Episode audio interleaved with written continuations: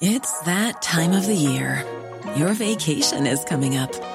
You can already hear the beach waves, feel the warm breeze, relax, and think about work. You really, really want it all to work out while you're away. Monday.com gives you and the team that peace of mind. When all work is on one platform and everyone's in sync, things just flow wherever you are. Tap the banner to go to Monday.com. Ryan Reynolds here from Mint Mobile. With the price of just about everything going up during inflation, we thought we'd bring our prices down. So to help us, we brought in a reverse auctioneer, which is apparently a thing. Mint Mobile unlimited premium wireless. Ready to get 30, 30, bit to get 30, bit to get 20, 20, 20, bit to get 20, 20, bit to get 15, 15, 15, 15 just 15 bucks a month. So, Give it a try at mintmobile.com slash switch. $45 upfront for three months plus taxes and fees. Promo rate for new customers for limited time. Unlimited more than 40 gigabytes per month. Slows. Full terms at mintmobile.com. This is the Game Football Podcast from The Times. Today we react to Southampton sacking their manager Nathan Jones after just 95 days in charge. We'll talk about a narrowing title race after Arsenal dropped points to Brentford and Manchester City beat Aston Villa, but big VAR decisions cost Arsenal and Brighton as well in their game against Crystal Palace. We will, though, look ahead to that big match between Arsenal and Manchester City in the Premier League on Wednesday, as well as reacting to some of the big storylines from the weekend, including Chelsea dropping more points against West Ham United, Spurs given a hiding by Leicester City. Bournemouth getting a vital point against Newcastle United, a big win for Manchester United and Fulham as well. This is the game. Hello, welcome back to the game. I am Hugh Woozencroft alongside Gregor Robertson, Tom Clarke, and Alyson Rudd to discuss another busy weekend of Premier League football. But we start with a managerial sacking. Nathan Jones gone from Southampton after just 95 days in charge. Lasted longer than Liz Truss. Congratulations. Former Luton Town boss leaving bottom of the table after their 2 1 loss to 10 man Wolves. He becomes Southampton's shortest serving boss in the Premier League era. He lost 9 of 14 matches, including 8 defeats in 9 Premier League games and 4 straight defeats at St Mary's. He's the 8th Premier League manager to be sacked this season. Um, it's a weird one. It's one that it was, it was a hard one to predict because obviously, well, it was a hard one to predict in so much that you, you kind of, it happens so rarely that a manager has gone so early that you think, oh, you know, they've made a big decision, Southampton. They brought in a manager from the Championship. They, they obviously knew he was going to need a bit of time. But then obviously during the course of this short period, you know, his rhetoric, the view of the fans, you know, last week's fan forum, you know, the pressure was just ramping up and ramping up. And you think, right, fellow relegation candidate at home, he has to get a result. And then the result goes, or the, the game goes in such a way that means you almost have to sack him. 1 0 up against 10 men, still manages to lose a game at home. And you've actually got people now reacting to it, calling it one of the worst managerial appointments in the Premier League era. And you kind of wonder is that fair or unfair? Because there were a lot of issues at Southampton and they weren't very good before he took over. So, how much credit, if you like, does he get for how bad they are? When he took over, Southampton were a team that uh, needed investment and had a very championship look about them. A lot of young players who might come good, but too many in the same team and in an unfamiliar position of looking like they were in real relegation trouble. So the club took the view you get a manager who suits the player profile, i.e., one who isn't a Premier League manager, because he would be used to working with players of a slightly lower calibre or at least untested. And the idea was if he can work wonders with Luton, well, he can work wonders with a, a young squad who are struggling at Southampton. I don't think they realise because you don't read day in, day out what the manager of Luton says to the media. They didn't realise what sort of persona he would have. And I was at the game at Brentford. You're saying it's slightly surprising that he's gone, perhaps. I was surprised it wasn't sacked on the spot then because his post match words were utterly bizarre. He was trying to give himself an excuse whilst also digging a hole for himself and didn't seem clear on what he needed to do. So and and also at that game, the the uh, away fans were calling for him to be sacked and cheering, and you could just look at the players. Um, James Ward-Prowse, he's got, I think it's got a slightly floppy fringe these days. Anyway, he sort of wipes, wipes it, he wipes it, he wipes it from his, wipes it from his face, and he looks perplexed. And he's, he's, he's, you know, clearly their best player, and someone I think we admire a lot on this podcast, actually. And he's, he's doing, he's doing his very best, but he, he just looks like I, I, I don't see a way out of this you can tell, you can just tell he isn't buying into whatever it is he's being told to do. Although, you know, probably the best thing that Nathan Jones did do was give him a more advanced role on the pitch, which worked and it meant he's scored quite a few goals and been uh, involved in some. But it's just, it's just someone who ultimately you don't want to appoint someone, you appoint someone because they've got what you think are the skill set for your players, but he, he looked out of his depth. You can't apply Luton rules to the Premier League because it's just different with different expectation, pressure, different opposition. And then he comes out and says, Oh, I've been compromising the whole time. I know why I was appointed and I haven't been doing what I was appointed to do. That is a resignation letter. So I'm surprised he got one more chance. And it's almost funny how badly he took that last chance. Gregor, worst managerial uh, appointment? No, I, I've, I have sympathy for him. I feel he's wrong man, wrong place, wrong time. Uh, he's a good manager. There's no question about that. Mm. Uh, and people will point back to his difficulties at Stoke, but he's the two jobs he's taken away from Luton have had some serious issues yeah. going on around it. And Southampton are no different. They we know about we was discussed it since since pre-season when we looked at their recruitment and thought this is exciting but it's risky. And the fans, on top of that, the fans never wanted them in the first place. Uh, there was a kind of this whole narrative that developed that because he had time during the World Cup to work on the team and they had such a bad, you know, start after the World Cup uh, break that he, he was clueless and that he changed formation. He was clueless. You know, at least this whole kind of narrative developed. That I think Southampton have got some serious issues and some serious like they've they've improved in, in January with some some yeah. recruitment, but they some of their defending has been absolutely shambolic. Like the the for the for Wolves winner, yeah, two players running, hit, almost like banging heads into each other. It was like you should have been playing clown music over it. It was shambolic, and he can't do anything about that. Undoubtedly, he's not helped himself. Like he didn't have to tell his gritty, dragging himself up from the bootstrap story for the fourteenth time. You know, the first time would have been okay. Somebody needed to tell him to shut up three or four weeks ago. Pull him to one side and say, Nathan, I know this is you. I know this is like mm. you're keen to to say that you've you've not been handed this this job with, you know, he's not, not been born with a silver spoon in his mouth, that kind of thing. But we don't need to hear it anymore. And if somebody did, then it's more fool him. So we we won't know that.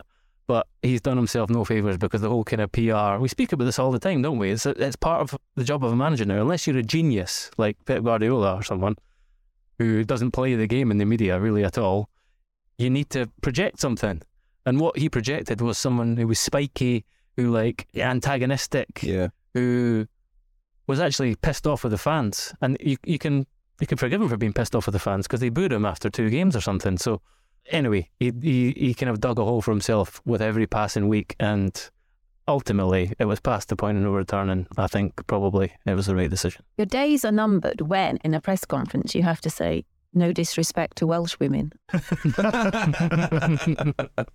that is the power of Welsh women these days. Got him sacked in the end. Unbelievable. Uh, yeah, I mean, I was going to ask if the players deserve criticism here, but I might as well throw in the club and their responsibility as well, because Greg has touched on it there. The recruitment did not set Southampton up for a stellar season in the Premier League. That is absolutely for sure. But but obviously the players. I mean, the last two games, the quality of the, the defending. You can say the manager has given them a poor structure if you like, but actually, I'd say they're individual errors. I mean, again, I said it on the previous podcast. At this level, I mean, when I saw the two players run into one another, I thought, I thought he was destined for the sack. I mean, come on. How many times you can see the goal like that? Jan Bednarek. As ever, an own goal summed up a club situation.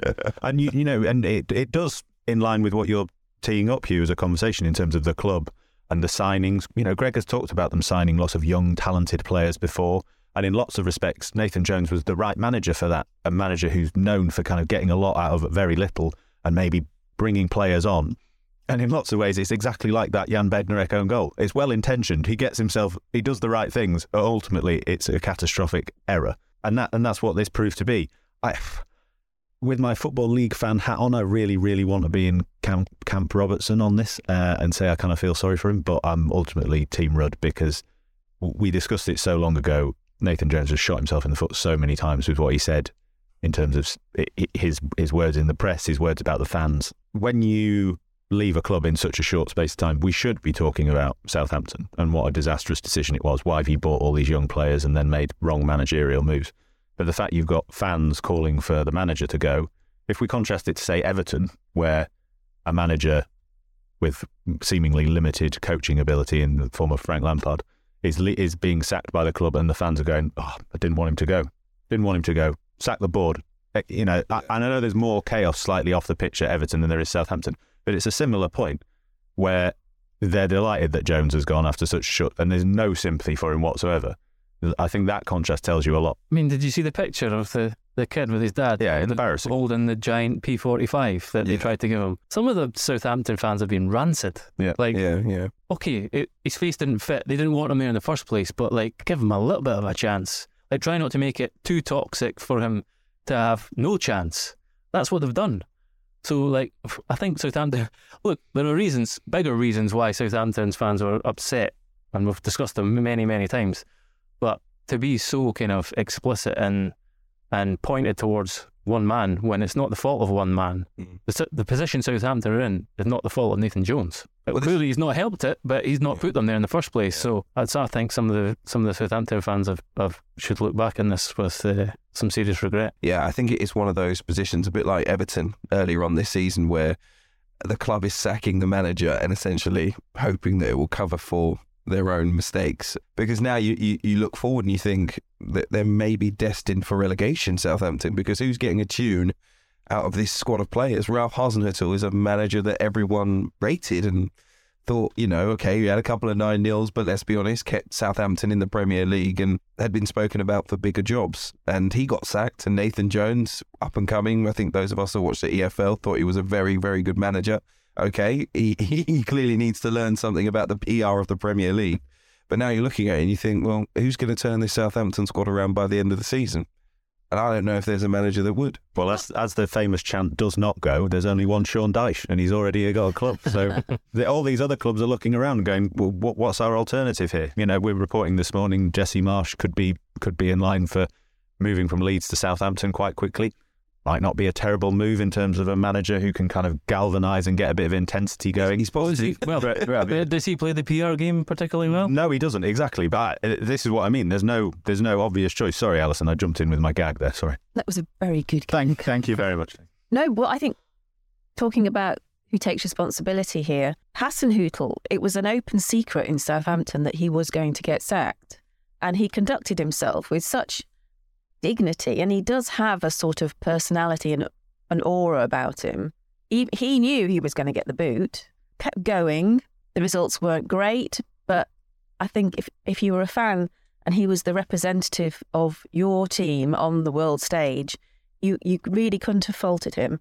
And what's what is baffling is that they let him limp along, and it's sort of rude, isn't it, to do that? So for everyone to know you you're going to get the boot, but he limped along, did his best, finally does get the sack, and you think, well, were they just allowing him to limp along because they had some great plan up their sleeves? Some manager, they were just fine tuning the details because they couldn't bring him in too soon. This is why it went wrong. And then they bring in Nathan Jones, and everyone's, what?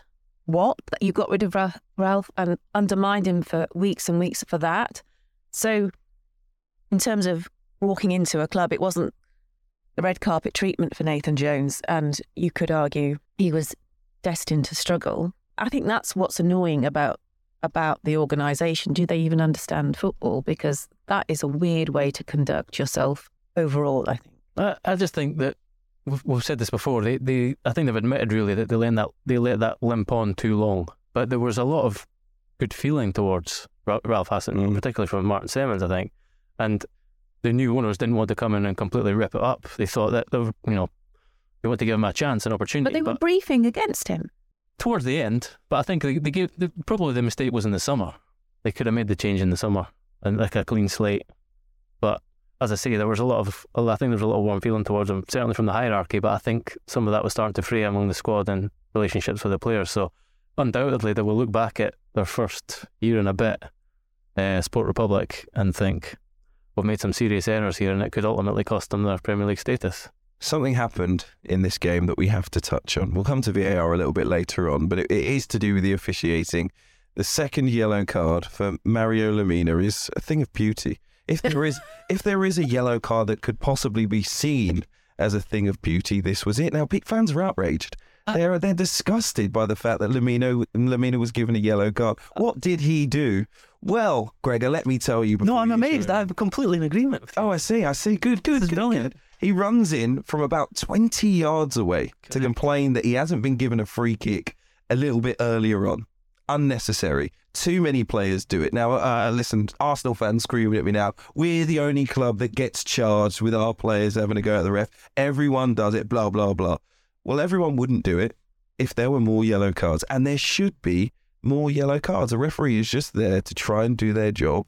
In all honesty, some of them are terrible, but ultimately you can't run in screaming at them. And I don't think Lemina was o- overly aggressive, but it's the distance that he comes from and the unnecessary nature of it, which means it is a deserved yellow card, in my opinion. Just before we move on, I'm just going to check with Goody Two Shoes over here that you never did that when you were playing. Never ran to a referee. It's pointless. Pointless. What, what do Fair you? enough. What do you? No, I'm just checking. There are players who think you can influence the referee's control over a game, and you can do that without running 30 yards. You Yeah. can shout at them, you can give them a little bit Yeah. here and there.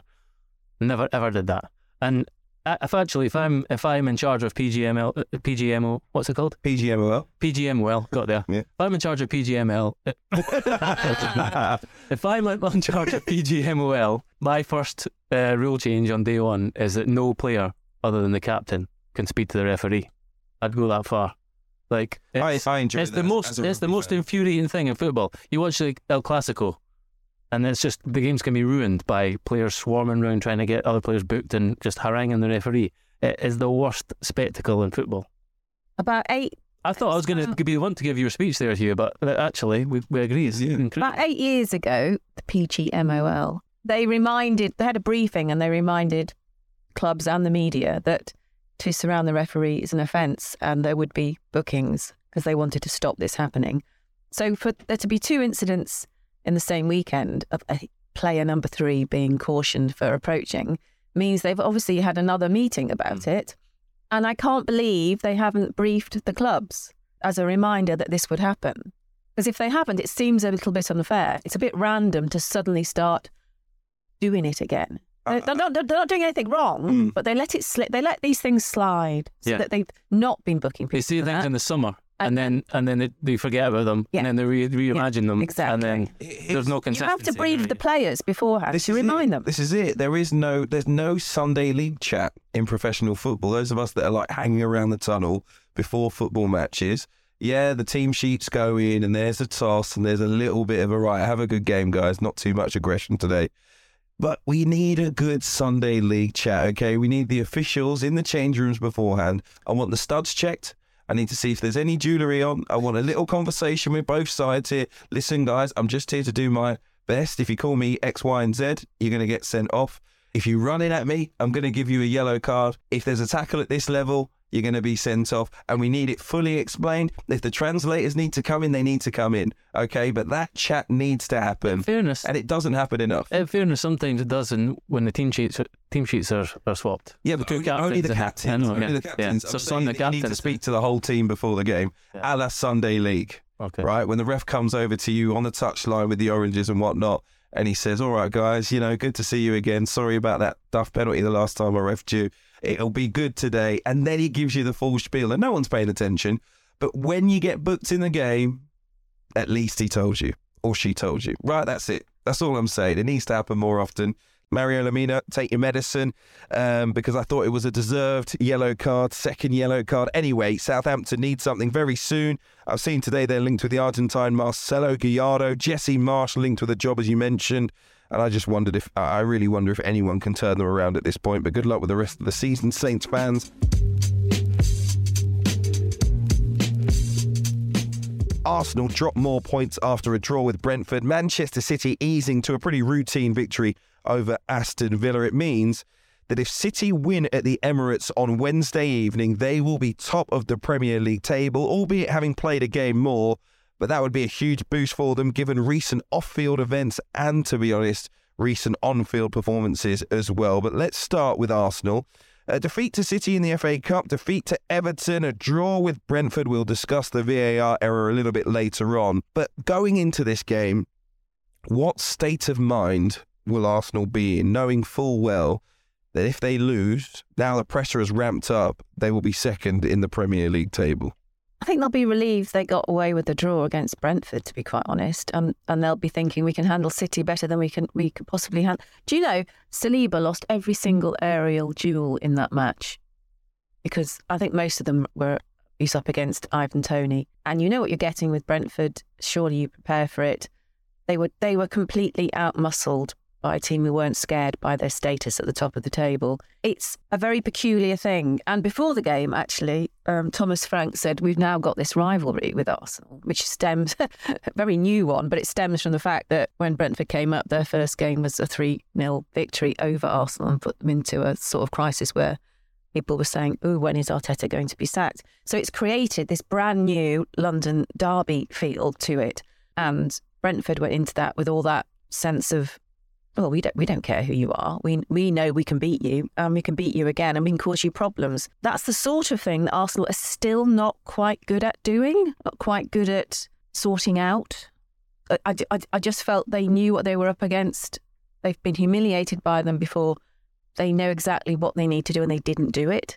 Whereas against City, I think I actually think they'll take a deep breath, and think, "Oh, thank goodness, we know better now," because they've had a lot of praise for their performances against City, even if they haven't beaten them. They've not looked like they've been outwitted or outfought. So I think I think they'll just be relieved they got the draw and want to go for it. Actually, I don't think they'll be cowed by the prospect of being demoted to second place. Well, well, I do think the result against Brentford means they pretty much have to go for it. They need the Emirates fully behind them. They need a great start. They, they can't really afford to go behind. I think the jitters will hit them if you like, and the fans will maybe get you know, it can suck the energy out of the stadium if Manchester City go ahead because everyone will think, oh no, they're going to overtake us in the title race. The wider picture is now blown open. I think had it been the feeling that no matter what the result, we'll have our we'll have Manchester City at arm's length. You think, all right, you know, if they score first, doesn't matter, we'll come back. We've done it before this season.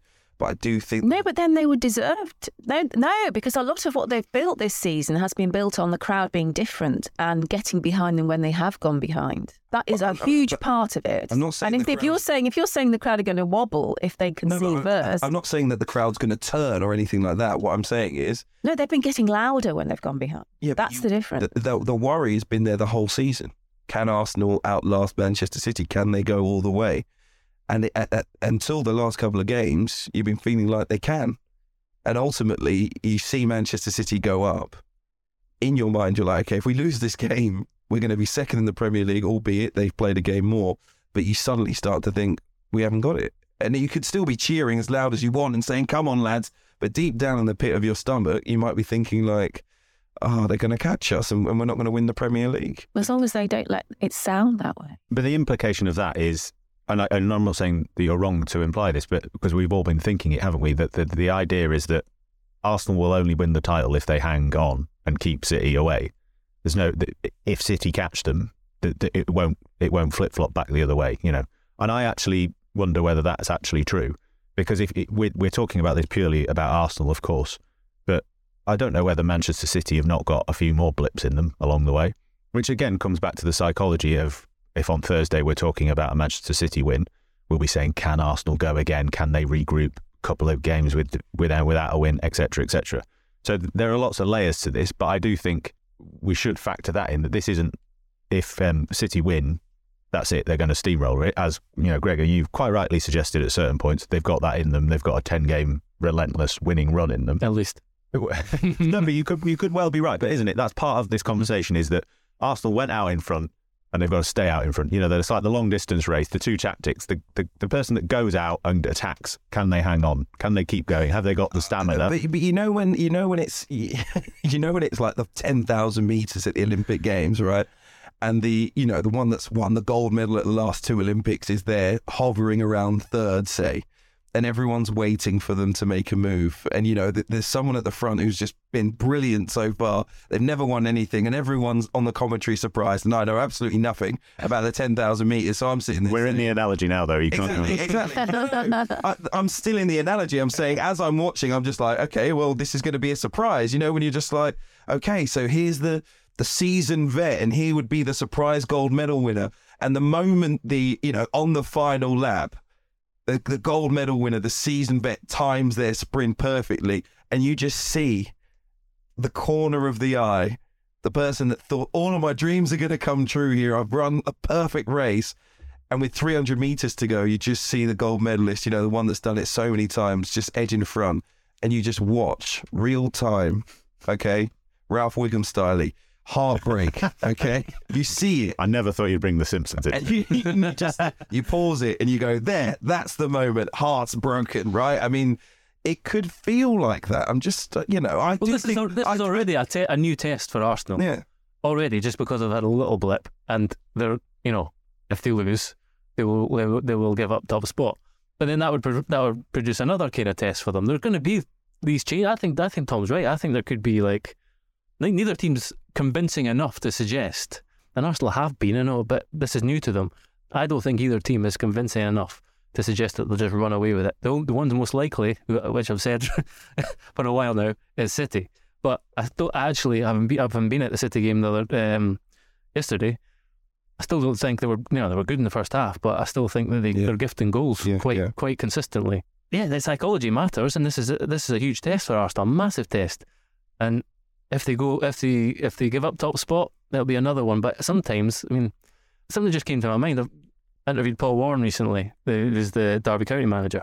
He did a brilliant podcast with um, Focus. That was he was kind of followed when he was Rotherham United manager, Hmm. and they were they were like 10, 12 points out at, out in front at the top of League One, and they they went on a shocking run and they fell out of the out of the top two. And he said, I, I actually I felt relief, felt relief, and I, I preferred being the hunter rather than the hunted. He said, I, I know that'll sound really strange to you, but it's almost like a weight can be lifted. So this is all quite complex. If they, Arsenal have been like watching for, for all all season at City, kind of keeping them at arm's length, and then like, we're getting ahead of ourselves. But if they give up top spot, it may be like, "Ah, right, okay, well that's that that's that done. The worst has happened. What are we going to do now? Yeah, that, that that's kind of what I was leaning towards, and I was I'm not I'm not here saying I hope Arsenal need to lose that'll that'll sort them out, but there is the other aspects of Champions League for Manchester City further in down the line. Gabriel Jesus coming back. There, there are all parts to fold into this discussion around the psychology of this title race that aren't just on this game. If Arsenal blow it, they've blown it. I do think there's more to come in these moments, and it, and I said this uh, before the Brentford game, and it didn't happen. Alyson said, you know, probably draws a pretty good result. I said about the manner of the performance was almost as important as the points themselves. But I do think this is that significant as well. If they were to say draw, but play really well, I don't think that would be disastrous in the grand scheme of this title race.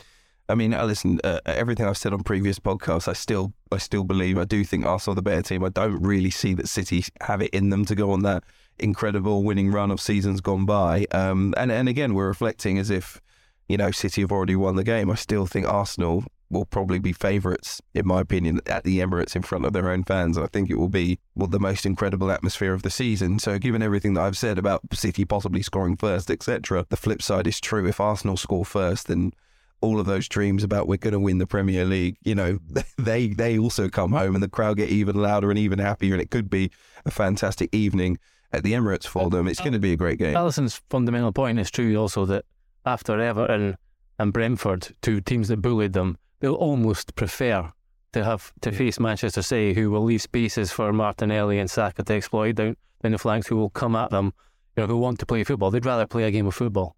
So, You don't you don't think that's going to lump, lump it? not if Big Erling's not fit. No, stick Rodri up front. Go along.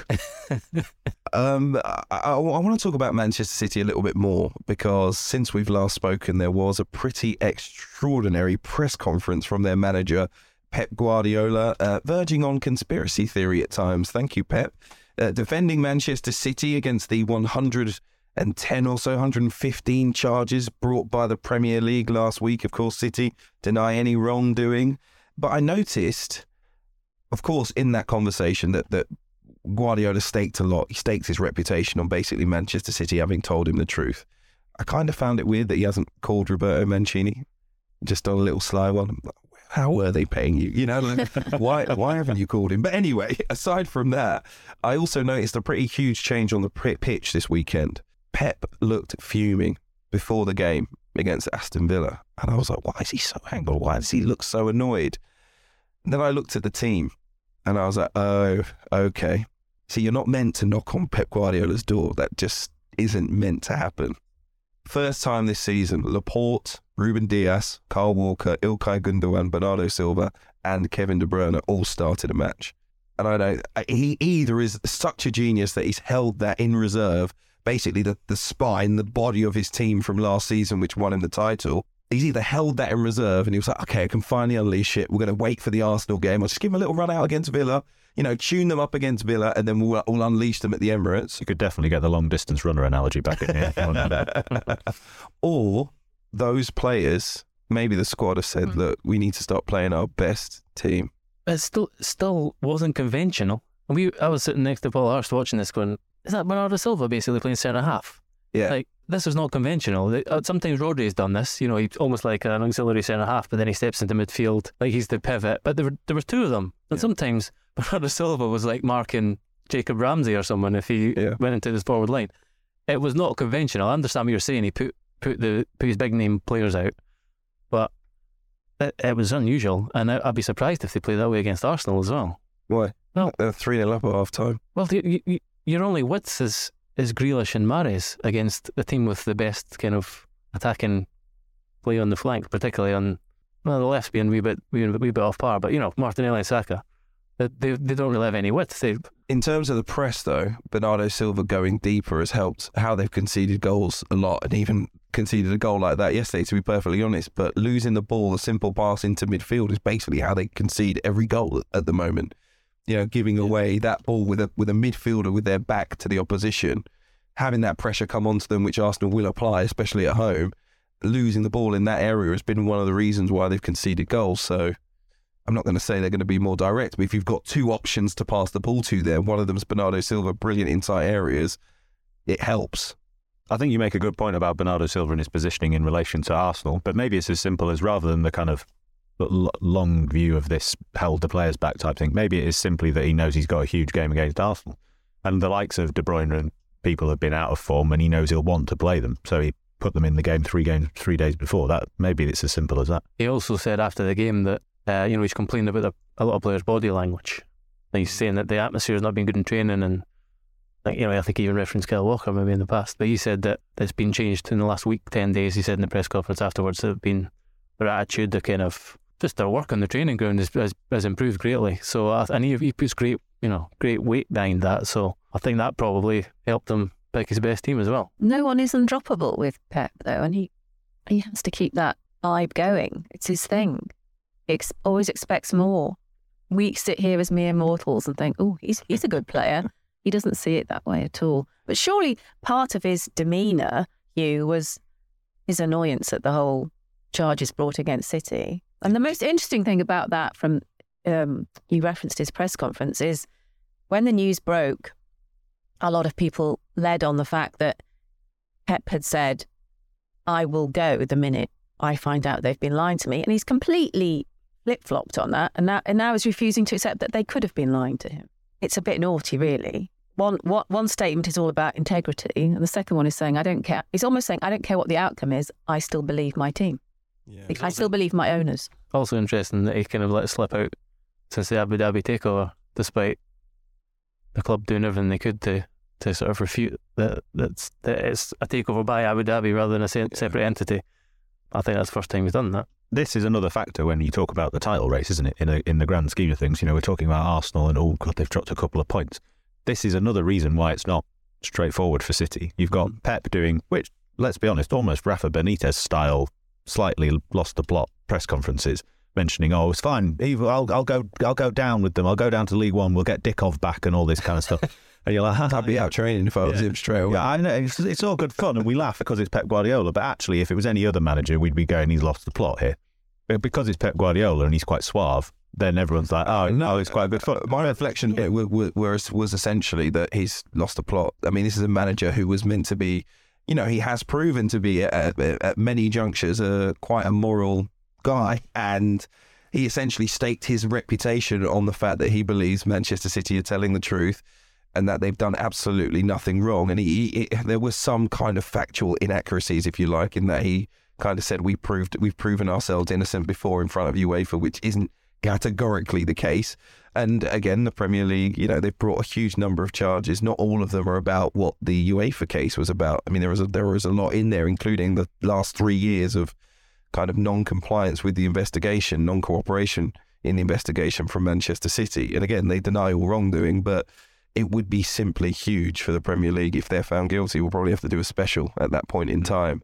But um, going back to what you said about Pep, I just I I found it in almost insane that he didn't just say the club's put out a statement refer to that because he will look like a complete buffoon if they're found guilty. I think he already does a bit because he's backtracking on what was a very moral stance. It's just, I think it's just bizarre to in, he's indicate, indicate that he doesn't, now he now doesn't care what the facts show or an investigation concludes. It was a it was a peculiar atmosphere as well. I mean, it's the first time you got your own armed guard, didn't you? Oh yeah, two so I'm sitting beside and directly to his left, sitting on the cold concrete steps, is a steward because there'd been some mention in, on social media, I think, of like people going to confront uh, journalists because of the reporting on, on the story. Oh. So there's at the end of each row there was a steward sitting on the cold concrete, which is a first, and another first is a banner unfurled uh, with an image of the KC uh, Lord Pannick, who's going to be representing. I tweeted this at the weekend. That was one of the most panic on the streets of London. but, it was one of the most extraordinary things that I've ever seen. Firstly, I think it's dangerous if you turn a, a lawyer into a hero, then you can turn a lawyer into a villain. So what happens to that lawyer if Manchester City lose this case? Are they at fault? And what do the fans then project onto the lawyer if they, like I say, if they lose? I just think that is dangerous anyway. But it's also just a weird thing of modern football. Why on earth would, a, would there be a banner in a football stadium about a lawyer who's an Arsenal? Isn't he not? No, the investigator is an Arsenal fan. But I just find I, I find it to be you know, utterly perverse, if you like, that you, you, you can, you know, lionize a, a, lawyer in that way. I just, you can't really, you shouldn't really, I guess. But yeah, I think it just goes back to this case being simply huge for those Manchester City fans. And again, we'll get into it depending on, on the outcome. But um, yeah, I guess it is another another angle for this game against Arsenal in midweek. Uh, well, yeah, we, it will be interesting to see if that sense of indignation carries on for the rest of the season, or that was like the peak of it, and it they go back to just uh, listen, pretending it's not uh, happening. Guardiola has been asking for the fans, for his players, to have some fire, some desire, something that has been missing at Manchester City. He's been speaking about it. So he might just be a genius that says, This is it. This can galvanise us. We can actually build up the case of all the other clubs, all the other 19 clubs being against us in the Premier League and, and talking about conspirators, basically. He didn't use that word but essentially says, you know, when they tried to get us banned by UEFA, well, these nine clubs, and for the first time he named the nine clubs, these were the ones that wrote to UEFA wanting us kicked out of the Champions League. And he's now making it and, and, and trying to make it a case of the Premier League are after us. Everyone's after us. I found it interesting to hear him talk about, you know, we won all of those titles on the pitch and we deserve them. And it's like, well, if you've broken all the rules, if these um, allegations are to be true, then you haven't because you've built the football club in an artificial way, which has allowed you to become but the manager of yeah, Manchester it's, City. It's interesting, though, isn't it? Because he's always been sensitive about the idea that he's won things because of the money. And if you make the money dirty, then you make everything about him dirty. On the football side, they were good in the first half. Yeah. They were good. Yeah. They moved the ball quickly. Jack Grealish was, they couldn't quite get a hold of him. Him and Mahrez on the other side. Gundogan and De Bruyne played closer to Haaland, so he didn't look isolated it was decent in the first half, and although Aston Villa were, were rank.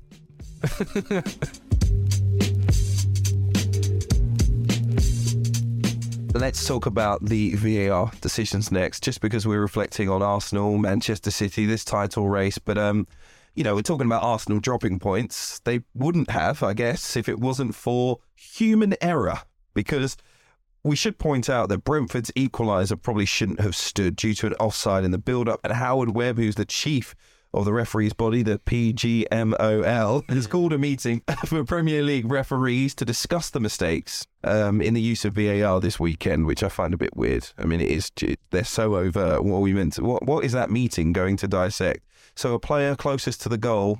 They're offside. I mean, what are you going to tell them? Well, hopefully, hopefully, it's not that sort of meeting. Hopefully, the meeting is trying to establish why those mistakes have. have are they VAR officials under too much pressure? Is is it a job that they hate? Is it too difficult for them?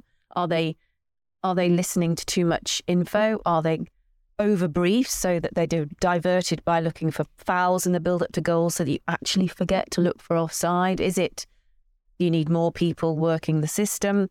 You don't need a meeting to be told what offside is. You need a meeting to find out whether the, the, the people operating VAR are actually suitable to be operating it. It's a big leap to say because you're a good on field referee who's worked your way up a pyramid and you're assessed after every game. And they assess mostly things like your demeanour and your ability to control a game, it's your on field abilities. Those things do not translate to being sat beside it behind a computer screen. This is the sort of thing that the meeting has to sort out. Just because you're good at putting on the shorts and holding a whistle doesn't mean you're good at operating a system. I should tell you, as you've been answering that question to talk about timing on this podcast, a piece of breaking news John Brooks replaced as VAR for both Liverpool versus Everton tonight and Arsenal versus Manchester City on Wednesday evening. Andre Marriner and David Coote will assume VAR duties in his place tonight and Wednesday, respectively. Due to a Monday evening fixture, appointments for the weekend's matches will be announced tomorrow. But Alyson's point's right. I mean, Well, we know what was in the meeting now. yeah, but I mean, she's right. but Lee, Lee Mason was basically relieved of his duties as a referee because he wasn't good enough, and he was made the first dedicated VAR. Mm. And I believe he was. He was Yeah, yeah, yeah. Lee Mason, yeah. So uh, that that's backs up your point. You know, he wasn't even deemed a good referee, and so they, they kind of shunted him away into the VAR, to the VAR truck, He- and he's not being a good enough VAR either. Lee Mason did not draw the, on the right guidelines to check for offside on Brentford's equaliser against Arsenal. Brighton also had a goal disallowed for offside against Crystal Palace after the VAR guidelines were wrongly drawn on the pitch. You need uh, whiz kids. You need whiz kids behind the computers who completely get the rules, quick brains, not not distracted by their relationship with the on-field referees and their history of interpreting events. You need somebody who recognizes the computer is only about the computer, the lines are only about the lines, the technology is just about technology and forgetting that they've had years of refereeing because I think they can be in conflict. If they're not in conflict, there's no need to have VAR in the first place. Although I think AI may solve the the offside issue anyway, and like like the World Cup, that'll soon be. Semi-automated offsides. Even so, That wasn't exactly kind of you know, I entirely satisfactory either. Here's the thing they've asked almost for too much from VAR. And I think by putting referees in the chair, you almost make them feel like they have to officiate. And the best thing about being the VAR, and the reason that so many people think they can do it, is because you don't have to make a decision. You just have to say, I think you might want to have a look at that. You just have to say that there's probably a decision for you to make. You could do it, Gregor. You should do it, Gregor. Yeah, I mean, I like it. I, I like your writing. I like your writing, but you know, no, because genuinely speaking, it's okay. There's a huge error in terms of Brighton's goal. You know, drawing the offside line, not for the deepest defender. You can't really make that mistake. Um, and Lee Mason, yeah, I think you're right. Maybe distracted by the fact that they were looking for the foul. It's weird. I mean, there are other sports that have their, if you like, the technology, the video assistant referee. I think it's just better in a weird way. And, and there are some points that I think help in other sports, which are, for one, and I know it's weird, but in rugby, they can hear the commentators, the, the video officials. So when the commentators, the pundits, the ex players say, oh, I think that was a high shot, I think it helps the officials because they then say, oh, okay, this ex England international saying thinks that tackle's high. Let's just have a look. I actually do think that helps them. And I, th- I don't think they do that in the Premier League. They don't want to be influenced by the commentary whatsoever. That would mean Gary Neville decides who wins the title. Doesn't decide who wins the title, but, um, you know, wealth of experience, someone like Gary Neville says, oh, that probably should have been a free kick. I'm not saying that you give the decision. It's maybe worth. I or a bet. honestly, Hugh, I bet if you analysed every comment made by the commentary team on a match about whether something was or wasn't offside or a foul or wasn't a foul, and then worked out the truth, you, they would be off by a factor of 50. Okay, all right, I'm wrong on that one. Um, should VAR, I should be doing VAR, should VAR be uh, got rid of? Come on, I, I've really enjoyed the Carabao Cup games that I've been at, So- EFL yeah. Cup games that I've been at. Yeah. It's felt very real, very natural. The ball hits the back of the net. The atmosphere is absolutely brilliant. And it's probably better than the Premier League in some ways. Yep. You agree? Absolutely. So we bit it off. Tom? I mean, you're looking at a fan of a club in the League One who went on Saturday and watched the opposition have a man sent off for a challenge, a kind of high elbow on the, our goalkeeper. Wasn't a great one, but I was sat there and I was thinking, and the referee went over to the linesman, had a chat for about 10 seconds, 20 seconds, and then decided to show a red card. Oh, it was a contentious decision, so much so that Joey Barton, the Bristol Rovers manager, was still upset about it full time, as he often is. But I was stood there thinking, if this was VAR, this would be five minutes.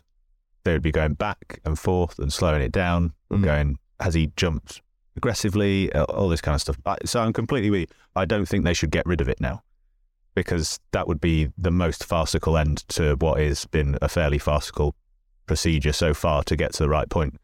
They've gone too far down the path now. They need to get it right. Um, and I think a lot of the points that Alyson raised in terms of the technological side of things, making it more streamlined, taking away some of the referees. I think Gregor's point about Lee Mason, if he's not a good enough referee on the pitch, why is he in the why is he in the uh, the van? You know, it's kind of slightly slapstick, isn't it? When if it was a heist movie, it would have been the bit where the security guard like ducks his head down and misses the people run past the CCTV. um, you know, and when they tell the Amazon documentary about how Man City won this title by goal difference or whatever, this that'll be the moment. You know, he kind of yeah yeah all fine and goes back to eating a big bag of giant crisps or something. like, it, it, it, make, it makes it it makes it slightly farcical, doesn't it? And I but I think getting rid of it would would only add to that. Okay, let's move on. Let's talk about Chelsea's trip to West Ham, shall we? Ended all square. Might as well start that one with VAR. Uh, Graham Potter talking about a good save from Hammer's midfielder Tomas Soucek after it seemed quite clear, for me anyway, that Suchek had blocked Conor Gallagher's uh, shot with his arm. I think it, I think it was a save. I think I agree with Graham Potter. This is an, so it's another big decision here that's cost a team a result. Do you agree? Yeah, it's it's a different kind of mistake. There are mistakes which are just like you're operating the system wrong and being distracted and making procedural errors. And then there's interpretation mistakes. Yeah. So it's not ridiculous that one official might see it a certain way. And if there's supposed to be an advantage with technology, it's that you can have a look from different angles and realize that, yeah, that that is an infringement. He's he's he's blocked a goal bound shot with his arm, and uh, it should be called out as such. But I, I think we're talking about different things here because that's about. I think handball has become a sort of dirty phrase, and people are scared of it, and it's constantly re reevaluated, and the laws are changed on it, and interpretation of it has now become incredibly difficult because it's just so hard every single one, and then there's no consistency. Sometimes handballs are given for less obvious situations, so it's it's tricky. But what makes this one noteworthy is that I think probably 99% of people looking at it would think, you can't do that. Yeah, that's right. It's that's the subjective one where the other ones were just absolute cock ups. So, um, and where we might all agree with with uh, the the idea that if it's a penalty, it's possible that someone doesn't. In fact, Martin Samuel, although I believe he's a white West Ham fan, Mm-hmm. uh, wrote today that he didn't. And he also made a good point that it's a strange position that we're in. That um, Graham Potter's perce- perceived as weak for not hammering the referee in his post-match uh, media duties to kind of deflect from from another failure to to get three points. So yeah, that I, I, would have given it, given it as a penalty, but it is different. Alyson's right. to the football generally, and and as I say, maybe Chelsea should have got the win, but two wins in 13 Premier League games now for Chelsea. But it feels like the pressure on Graham Potter has dwindled. I mean, it's you know the Chelsea fans are kind of sitting there looking at Southampton saying, "Okay, they've got higher standards at Southampton than we do at Chelsea, do they? Because we won two in 13." Um, they're they're kind of scratching their heads that the board think this is acceptable. Are you? I think. I don't know every single Chelsea fan that exists, but the ones I do know think it would be very peculiar not to give Graham Potter the whole season. And they do wonder at because what you've it's a very exceptional set of circumstances. And if you've got if you're an intelligent chelsea fan you can understand what happened. The, the, the summer recruitment was just peculiar. It's built around thomas tuchel who then gets fired. So you can sort of write off all the money spent as it was pandering to tuchel so you start again with a new manager a host of injuries and then a host of new faces and they're all available at different times and i think most people would accept that's a lot on your plate as a new manager in an environment that he's not used to. And you have to recall he was poached from Brighton and he was told, you will get time. So he left Brighton because he, th- he thought he would get time. I think the part of the reason Potter wasn't having hysterics about about the handball decision is that he knew he's not surprised. He knew this was going to be a tough job, and it certainly is.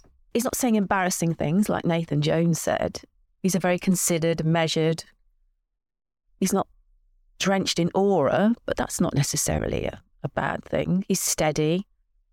And there are glimpses. There are glimpses when they play where you could say, oh, they could play like that 20 minutes the whole time. This is going to be an aesthetically pleasing team that could go places. It's just it's just that sense of learning how to luxuriate in knowing there isn't the axe around the corner. It's a new state of mind for Chelsea and its supporters that hang on a minute, in the, in the Abramovich era, he'd be gone by now.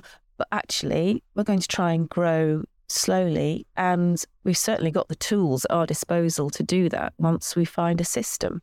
It'd be interesting what they do in Europe. Actually, if he manages to hmm. click in the Champions League, I think fans would more or less forgive and write off the Premier League season. It'd be madness if it, if he wasn't given till the end of the season. In fact, next season as well. Certainly the start of next season.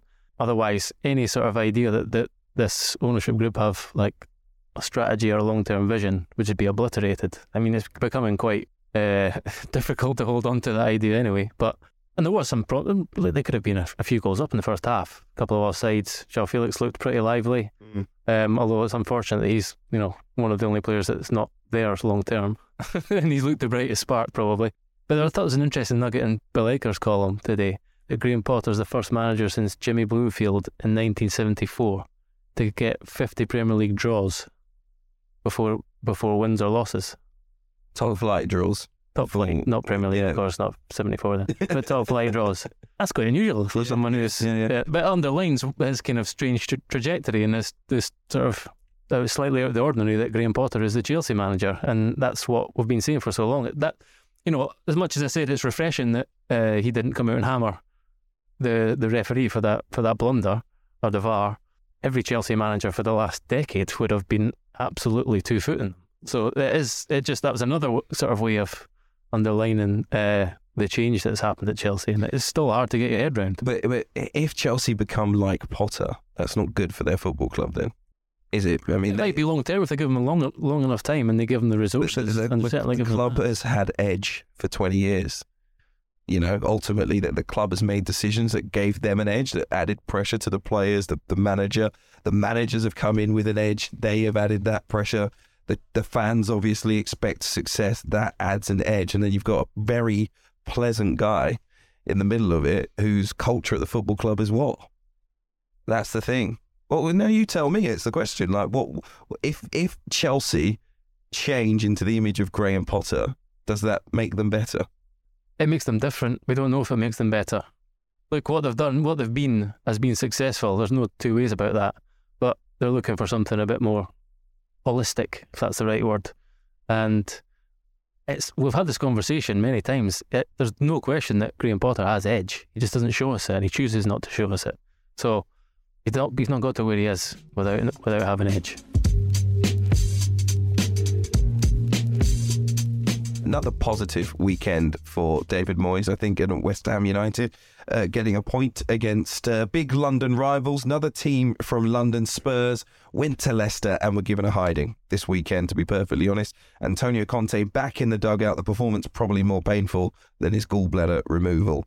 Uh, Cristian Stellini, their assistant, came out and questioned Spurs' mentality and desire.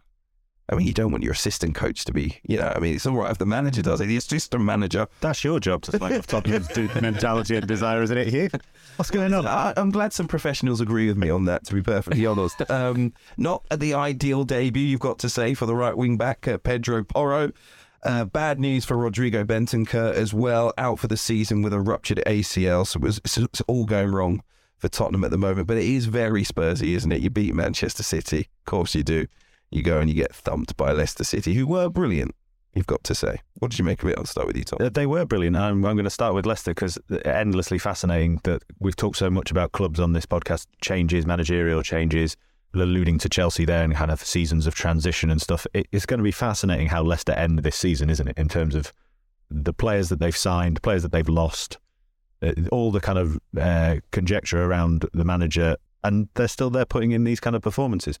I would also like to have a brief moment for Mendy's goal, which has got Ah. to be one of the ultimate ball dropping to a player who shouldn't shoot, who is then told to shoot by the entire stadium, shoot, and he bangs it in the top corner. Like that never happens. That never happens. We see it every weekend. Everyone who goes to a game, everyone shouts shoot when the centre back gets it or the defensive midfielder gets it. Not more often than not, he doesn't. Normally, or or he bangs it in like rose ed. Yeah. What a what a strike! Absolutely superb. But uh, but and Leicester were fantastic. We should, you know, we have to do that. We always do before we then start slagging off the big clubs. But they were brilliant, and they deserve huge credit for the kind of Well, it's way they're able to put. It's in these kind of interesting that, you, that you say, oh, before we start slaying off the big clubs, because my main takeaway from this was that we should expect a lot more from Leicester City. They, they, shouldn't actually be perceived as one of the smaller clubs. They've massively underperformed. We know the recruitment hasn't been where it needs to be. They've they've brought in a It's couple. been non-existent. They've underinvested. yeah, yeah. And they've, met, they've been had a huge injury list. James Maddison's come back as well. He's like just reminding us that he's probably the best number ten in the Premier League. It's, ma- it's almost masterful that we've forgotten about them, is what you're saying. And then they, and then they smashed Tottenham 4 Harvey Barnes reminded And then we start going, hang on, these, like these guys are really good. And now we're going to start slagging them off again next week when they lose or draw And- in disappointing fashion. Harry Souttar at the back. Yeah, I'll see that every week now. yeah. scored uh, four two weeks in a row. I mean, looking very very good for Leicester City. Tottenham, you, you kind of wonder where they are right now. They, they, I think the Bentancur news will be a huge blow for them. Uh, uh, look, I've had it in my mind for a while. I think the Conte, I mean, it's like everything's good. You know, it's a catalogue of, of issues in terms of things in his personal life. It just doesn't feel like he's having a great time at Tottenham Hotspur. They probably need a manager with, let's call it, more realistic expectations, given what the board is um, willing to invest in their squad. And they are, for me, it feels like limping towards the end of the season, really. And maybe a juncture where Harry Kane moves on. We know there's headlines written about his future, and they can kind of start a fresh new manager. Hopefully, many new players, new squad, new outlook, new Spurs. Because at the moment, it's just, you know, I mean, again, you know, people talk about Eric Dier, but I remember at the start of the season when he was playing well and went to the World Cup, but people were saying, I, I kind of find it incredible that Eric Dier still plays for Spurs. You know, and it's one of those where you think, yeah, they haven't really changed their squad enough. You got people like Tanganga playing games. You know, it's not good enough. Uh, but I mean, I don't disagree with any of the points you're making there in terms of the difficulties that they're having, and I completely agree with you about Bentancur. I saw lots of Tottenham fans on social media this morning saying that's about as bad as you know, almost as bad as Kane being injured. But to, you know, to use the cliche, the table doesn't lie. Hmm. You could look at it and be like, well, Tottenham are fifth. You know, they they they play one more game more than Newcastle, but they're two points behind them in fourth. You've got Chelsea and Liverpool down in ninth and tenth. And actually, we're having a debate about, oh, you know, Potter should be getting them time. Can you know, we're all convinced that Klopp and Liverpool will come again, and yet we're going, oh, Conte, Tottenham, nightmare, absolute disaster. Whereas actually, if they're they're they're they're in contention for, to chase for the top four. I know we had lots of chats about the slight delusions of them chasing the title at certain points, but is that is that anywhere where we didn't think they'd be at this point in the season? No. I- It comes back to what we spoke about earlier about how you project yourself, and Antonio Conte is probably the reason why we're having the, why why the conversation is in this is being framed in this way. Yeah. Um. Sorry. because- No, no, no. I'm, but I, do- I, as I said, I don't. you're not disagree- alone. I mean, I every- don't yes, disagree. We're all, we're all, we're, you know, we're sat down on the editing desk before coming into this podcast. Go, God, Tottenham is a nightmare, isn't it? And then I'm, I only just looked at the table. Is it a nightmare? It, I mean, it is. But, but why? It's so strange, isn't it? The way we ref, we frame all these things, and I think Greg is right. it is Conte. They got Conte, and everyone's like, "This takes Tottenham to the next level. This this this makes Tottenham the contenders, the real deal." They've got the superstar forward line. Now they've got Conte. Here we go. And actually, they're they're they're just a team competing to try and get in the top four. But I, that's no disaster to me as a, as an outside viewer. But I know a lot of Tottenham fans probably disagree. I think, but I think part of it is that it feels so despairing. The reason it's, and it shouldn't if you look at the table, but it feels so despairing when you look at Spurs is because the fact that Conte cannot solve the big problem at Spurs makes you think, well, maybe nobody can. Because what they cannot do is achieve consistency. They are incapable, Spurs, of not resting on their laurels after a good result. They are incapable of putting in eight and a half out of 10 performances week in, week out. They, they're either scintillating or they're or quite rubbish. And that's been Spurs' problem this Spursiness, this inability to build on success. And I think people thought Antonio Conte, he's got the experience and the personality of the manager that can come in and he'll do it. He'll bring that solidity. He'll stop all that naffness. And if he can't do it, who can? Five wins, a draw, and what, seven defeats. That's a bad run. And if that continues, they're not going to be fifth, I don't think. They're certainly not going to be in the Champions League. So it's one of those where you look at the table and you think, okay, well, fifth, not too bad. But um, look, two London derbies. They're both they're at home for both of them, so that's important. But um, they need results. West Ham and Chelsea up next, and of course we'll uh, look ahead to those. But it was a bad weekend for Tottenham Hotspur. Before we end the podcast, let's just round up some of the other results. Three more games I wanted to discuss with you. More points dropped for Newcastle. I guess it links with Tottenham a little bit. Um, they went to Bournemouth. Um, five draws and one win in the last six league games for Eddie Howe's side. Um, and I wonder if Newcastle are maybe losing momentum slightly with these. Well, they're results. distracted by reaching a cup final. That's I think that's palpably obvious, actually. Um, Sorry. and they're, they're just they're just not used, they're just not they're just not used to success to know how to handle that. It's only the EFL Cup. But there you go. They have been struggling. They've been defensively very impressive, but struggling to score goals. I think that takes its toll after a while. You start thinking, oh, what's going on here? I think they look increasingly like a one man team. It's the Kieran Trippier show every time. He's outstanding, and sometimes too much so. Lots of players have individually lifted their, their game and played better than we thought they would. But he's, he's the only one that does it week in, week out, and is often the reason they get a point from a game. And I think no one thought they'd finish in the top four at the start of the season. It's supposed to be a longer term sports washing project than this. So maybe they'll end up where we all thought they should in the first place, which is maybe getting a Europa League place. Yeah, they're wild, wildly ahead of schedule. I mean, this is still not 17 games unbeaten. All right? Yeah, something like that. Yeah. I mean, crikey. The idea of Newcastle doing that in, at the start of the season is just Champions ridiculous. League would be massive. It would. I know everyone's focusing on the cup final, but you can lose a cup final over 38 games if, if they stay. That'd be a tough choice for Newcastle fans. No, what? No, sorry, but what I'm I'm not saying about the choice. What I'm saying is if they lose that cup final, it's gone. You know, the Premier League over 38 games with the opportunity to finish in the Champions League, that would still be huge for the club as well. I think they might implode though, Why? because it matters so much. What if they lost that game? You mean? To go to Wembley and not win, I think that would create havoc. I mean, I just think they need to refocus on the league a little bit and not be so distracted by it. I don't think being deliberately distracted. No, it's no, just no, what no. happens when you're in Newcastle. I think they need to deliberately refocus on it. Alyson's right though, because the inability to score goals has been really it's it's hamstrung them. And Isak's back fit. Wilson keeps kind of dropping in and out. I think he had a hamstring injury. Saint-Maximin's back fit now. Uh, they need to keep him fit because we He could have looked forgotten up, he's, didn't he? he's done nothing this season, and he's they, they were a one man team. he was their one man, uh, and he's not he's not really been playing. So you know, players like Almiron as well. We saw him hit great heights, and it's not quite. Although he scored, it's not quite. Not been quite the same in recent weeks. So.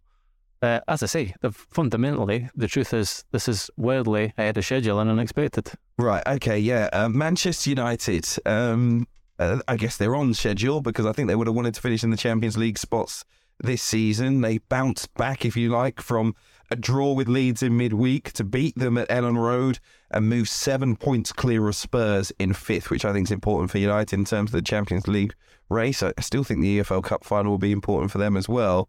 But really, to reflect on Leeds United still searching for a new boss, the ball wouldn't fall for them early on. They're one of those teams, you know, first 30 minutes, first half, they are a team that will throw the kitchen sink at you. And then after that, there there isn't really a plan B. They didn't control the game enough, actually, I think. Um, had they, they, it might have been a very different result because the two goals for Manchester United come in kind of two moments where they just switch off, lack concentration, and United punish them. Um, and the defensive performances, again, they still they still kind of lack for me.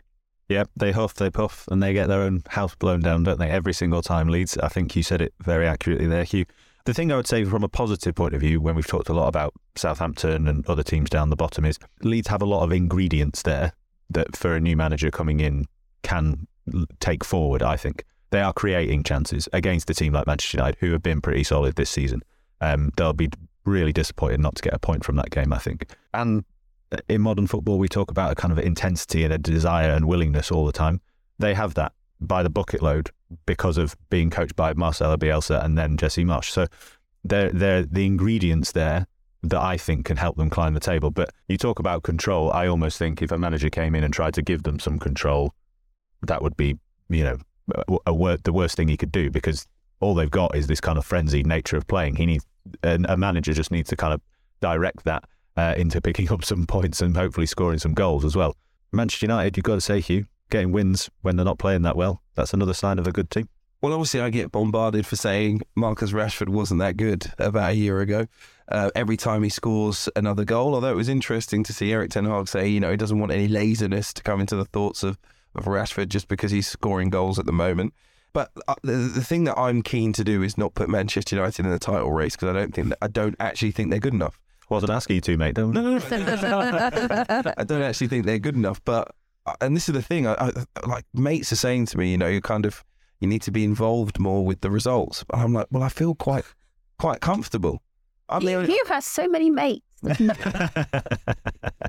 what does involvement look like as yeah. well? No, that, you know, whipping and cheering. And... Yeah, yeah. I kind of like. Well, I think we'll comfortably be in the top four, which is what I wanted. You all know at the start of the season, I wanted to see a team with some structure, some work rate, because I think the fans deserve at least that. They didn't have that, so they have a structure, they have a work rate, they have some better players, they get decent results. I mean, I'm, I'm uh, to be honest, this is me absolutely delighted with what I'm seeing from Manchester United, and the thing that I think will ruin it is a sense of disappointment that we haven't got close to the title, we haven't won the title. So I'm trying to keep my mindset. It's all right. You won't have any chat on this podcast, don't worry. As as possible. No, I, think they'll, I think they'll finish top four. Yeah. Hopefully they'll win a cup. I'm, I'm, you know, first year Erik Ten Hag it's going brilliantly. Yeah, and you touched on there, Ten Hag, and this kind of developing relationship with Marcus Rashford, which I'm finding fascinating. I don't know about any of you, this kind of little needles that he's given him along the way, along the season, which does seem to be having a huge effect and impact on this on this player who has been so adored, hasn't he? Basically, for, for, for quite rightly, for lots of things he's done off the pitch, away from football, but equally burst onto the scene, local lad, etc., etc., gets the number 10 shirt. Then Ole Gunnar Solskjaer, everyone's favourite friend, manager, and now he's got a guy going, "Hey, I think he'd be a bit better, mate. Go on, do be a bit better." Scores a goal. Yeah, don't be lazy though. Don't be lazy. I, I, I just think it's a fascinating kind of slightly. You could almost imagine Rashford going, "I hate this guy. He's so annoying," but actually, it's it's producing the goods. Yeah, I think I think Ten Hag, obviously, second language was referring more to complacency. Doesn't want Rashford to rest on his laurels, which isn't yet a a coined phrase in in Flemish. um, but yeah, another good result for Manchester United. Uh, finally, Alyson, you watched one of your boys, Tim Ream, excel. what do you mean? He, he, is. He's officially. He's on the list. Okay. Fulham beating Forest by two goals to nil. Tim Ream. Tim Ream got a nine. Yeah, I gave him nine out of ten because because he did not make a single mistake. The only time he went for a header and missed it, the ball went out of play, so he was not meant to have headed it. no, well, it, it, was imperious and a delight to watch. And more imperious than Willian. Well, d- different sort of impact. I mean, Willian, uh, honestly, what he's achieved since being written off as A, too old, and B, having given up on the game. He is a miracle. I, I, in fact, I would say Fulham fans have the toughest job when they come to voting for their player of the season. There's a lot, a hell of a lot of players playing mm. far better than anyone could have anticipated there. And that the outcome was it was the most enjoyable match to be at. They Fulham played some very attractive, slick, you know, it was that daredevil stuff at times. They they when they collect the ball, they do clever things with it. They're tricksy. They move the ball with pace. They're intelligent at the back. It it was honestly one of them one of the most entertaining games I've been to this season. And I think because it's a crazy, crazy season, so many teams are doing because we weren't expecting. Table does not look as we expected. There are sackings. It's a crazy season. I think it's being overlooked just how remarkable a job Marco Silva has done with Fulham. And I do hope they make the European places because I mean, they deserve it. It's it's astonishing. He's lucky with injuries, but that's I mean, so what? Can't can't criticise a manager for being fortunate with injuries, and he can more or less name the same team every week. They are one hell of a unit, and I would urge anyone if you get the chance to watch Fulham, go and watch them. Very good football team at the moment, and Europe beckons. Well, there's a kind of little group of teams that you would never have expected to are knocking on the door, and one of them might do it. And I think if I was to pick, it probably would be Fulham. I agree with Alyson there. They're they're great to watch as well, and they're two fullbacks who are so athletic and dynamic. And Willian's got a great relationship with with uh, Antonee Robinson on on the left there. We've talked about Palhinha as probably being the signing of the season, and they just look like a great unit. You know, a really well kind of oiled unit, and out of possession as well. They all know you know they've got such energy in midfield with Palhinha and Reed.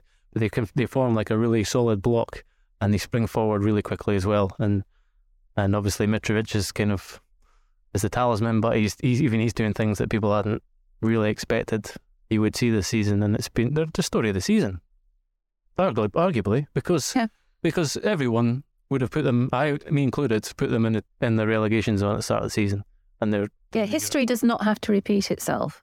You know, they had this reputation of they're going to be a classic yo-yo team they're good, too good for the Championship, not good enough for the Premier League, and they're proving it wrong. It's an interesting one, the Premier League right now. There are teams beginning to get results. The what we've seen in the first half of the season is starting to change. The January transfer window beginning to have an impact on certain teams. Managerial changes obviously having an impact too. And uh, it's difficult to predict what may happen from here on out. But yes, you're right, Fulham uh, having an excellent season. It's been a pleasure to speak to you all this morning. Gregor Robertson, Tom Clarke, Alyson Rudd, thank you very much. Thank you all for listening as well. Make sure you pick up uh, the paper today, of course, and read the game. All the best journalism from the Times in terms of what was another hectic weekend.